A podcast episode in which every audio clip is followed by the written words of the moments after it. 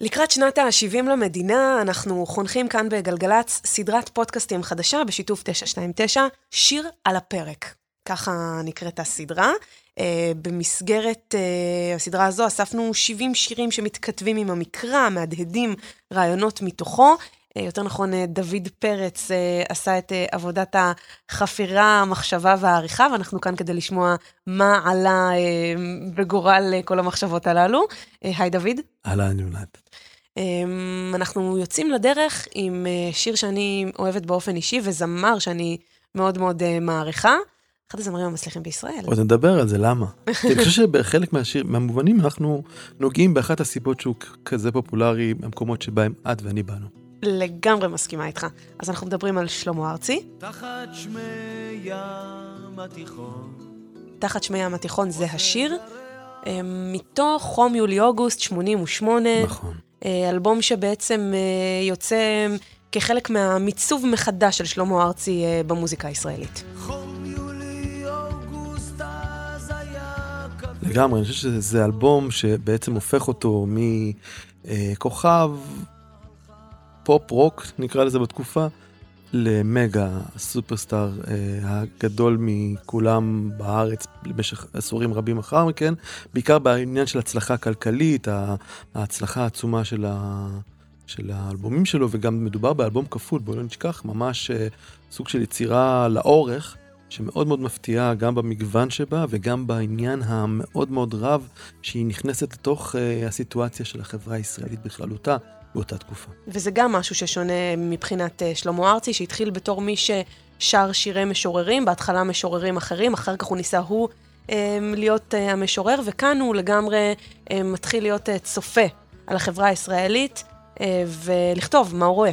אני חושב שהדבר היפה בתקופה הזאת זה שהוא בעצם מגבש את הקול הייחודי שלו, כי כמו שאת אמרת, ונכון, הוא התחיל בתור כזה שהיה לו איזשהו קול שהוא לא ידע לחבר את הנקודות בתוכו, ניסה המון המון דברים, האלבומים של שנות ה-שבעים שכמעט הוא מתכחש להם היום, הם מאוד מאוד ניסיוניים להרבה כיוונים שונים, אבל פה באלבום הזה אני חושב שהדברים התגבשו לכלל אמירה אחת מאוד ברורה, הסגנון השלמה ארצי, נאמר, הגיע לאיזשהו מיצוי שממש... הבשלה.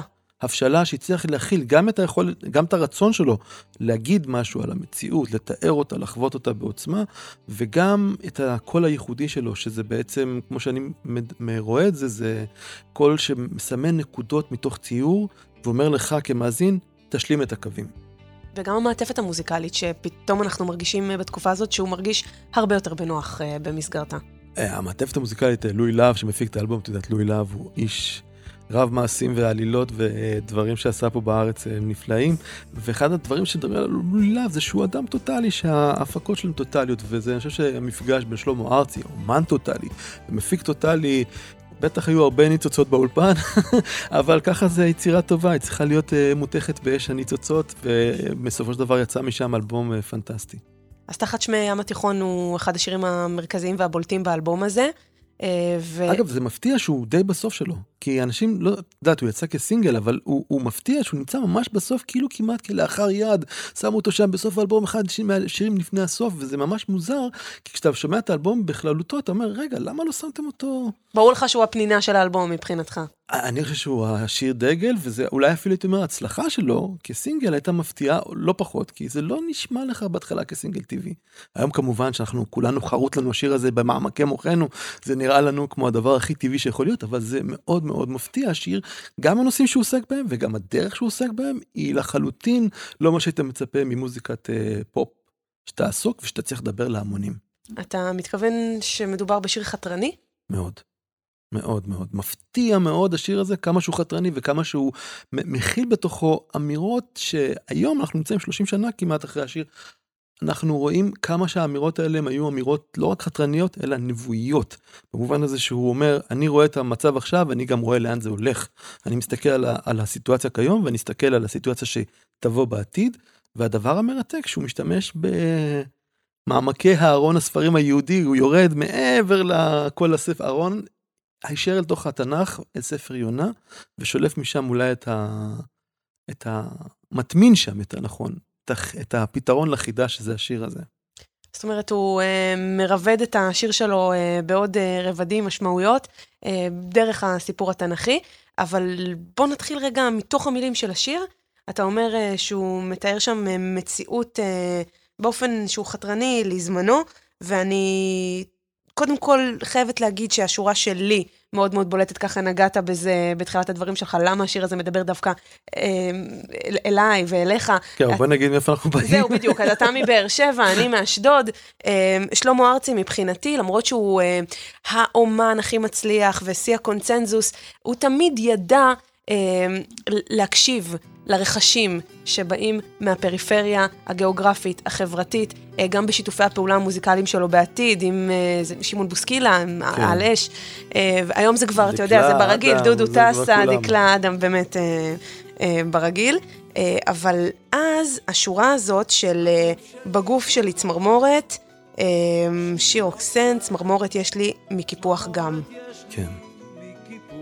תראי, השיר הוא מאוד לא ליניארי, הוא לא במובן הזה שהוא אומר, מתחיל בנקודה מסוימת ואומר, אני אפתח אותה משם, אני אמשיך משם. השיר מתפתל, השיר כמו מצלמה שמשוטטת לפעמים בין סיטואציות כאלה ואחרות, רצה ביניהם, לא ממש נשארת על המקום. השיר ממש אה, עופר בין העולמות.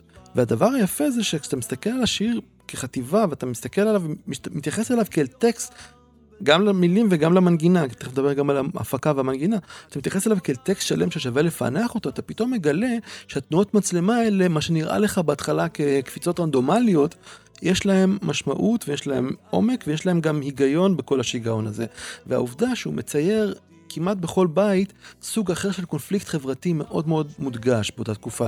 מצד אחד יש לנו את הכותביות של, אה, אה, נקרא לזה, אומר, קיפוח, כאשר אנחנו לא יודעים איזה קיפוח מדובר ספציפית, אנחנו די ברור כשהוא מתעסק אז חצי עולם כבר שר יוון, אתה כבר מתחיל להבין שיש שם איזה את העניין הזה שאולי יש שם את הקיפוח, ה- ה- העניין הזה של הקונפליקט העדתי, היום קוראים לזה, אז קראו לזה סתם הערות קיפוח, גם זה קונפליקט עדתי, אז בגדול אתה מתחיל להרגיש שהוא מביט מעבר לגבולות המרחב הציבורי שבו הוא חי, ומסתכל ושואל את עצמו, מה יש בארץ ישראל שנמצאת מעבר?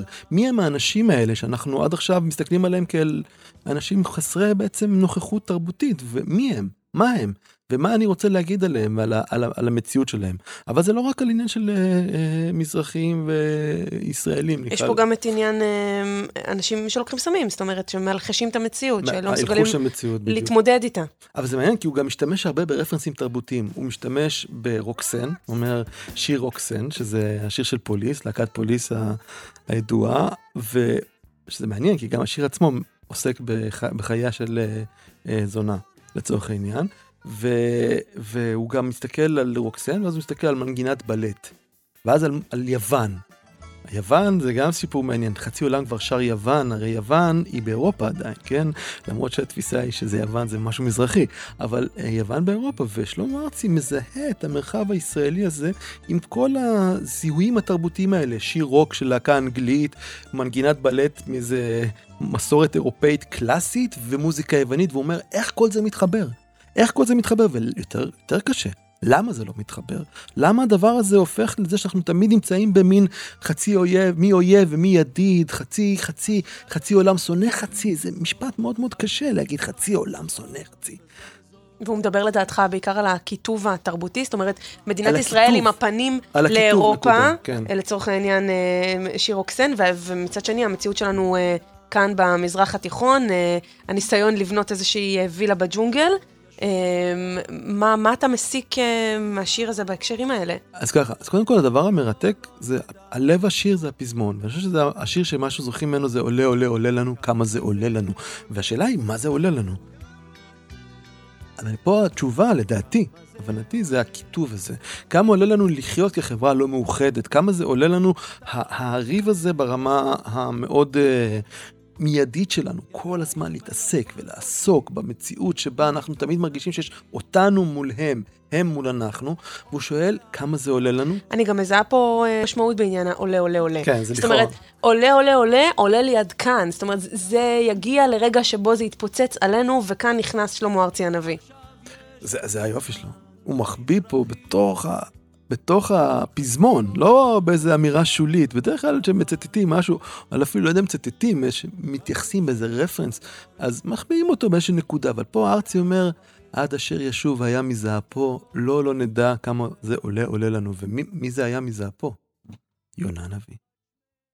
אז הסיפור הזה של יונה הנביא, הוא כאילו סיפור נורא מסתורי, שקסם לנו לאורך דורות, ילדים, מבוגרים, איש נמצא בתוך בטן של לוויתן. יש משהו כבר אבסורדי בזה, וזה כבר מושך אותנו, אבל מי הוא בכלל יונה? יונה הנביא הוא, הוא טיפוס מרתק, אנחנו כמעט לא יודעים עליו שום דבר, לא יודעים עליו שום דבר, ופתאום הוא יונה בן אמיתי, ואז פתאום האל פונה אליו ואומר לו, יאללה, לך סע, אה, ל, אה, לך תדבר לב, לננווה העיר, כן, שאם הם לא יחזרו בתשובה, אנחנו הולכים להוריד עליהם אה, כפה רצינית. אה, כפה אבל אלו. למה דווקא הוא נבחר? לא יודעים. אולי בגלל שהוא אדם מתלבט.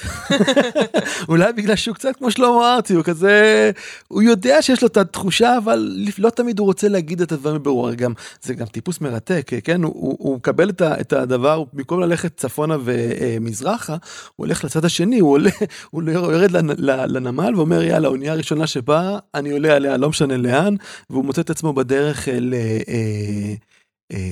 לתרשיש, שזה פחות או יותר בטורקיה של ימינו, ו... ואז הדבר הכי מרתק זה מה קורה בים. הוא עולה על האונייה ביפה, נוסע לעצמו בדרך תרשישה, ואז הים מתחיל להיות סוער, הים הולך וגואה, הולך וגואה. ומה ו... עושה יונה בתוך כל הסאגה המטורפת הזאת, לחץ, אימים, חיים, מיל החיים, מיל המוות, מה שנקרא, מצחוק. הוא פשוט הולך לישון, כן? ויונה ירד אל ירקתי הספינה, וישכב וירדם. לא סתם, ירד על הערכתיים, כאילו, עזבו, אין לי כוח, איפה, איפה הכי שקט פה בתוך הסערה? אני הולך לשם לישון, שזה בעיניי אה, מצחיק. ما, מה זה מעיד? זאת אומרת, הוא, הוא מדחיק לגמרי, הוא נורא מאמין שהכל יהיה בסדר? אני לא יודע, אבל אני חושב שהדבר, אם, מסתקים, אם היינו מסתכלים עליו כלא, את יודעת, לא על נביא, אלא דמות אנושית שהיינו רואים בדבר כזה, הבן אדם הזה הוא כבר מעבר לדאגות, ומעבר לזה, הוא מין איזשהו... הוא סטלן לגמרי, זה מה שאני חושבת. טוב, אין לנו לגבי האידאות הסטלן שלו, אבל אנחנו, כן אפשר להגיד שהוא באיזשהו מקום, קצת עומד מול הגורל ואומר, מה שיהיה יהיה. ואז מה קורה?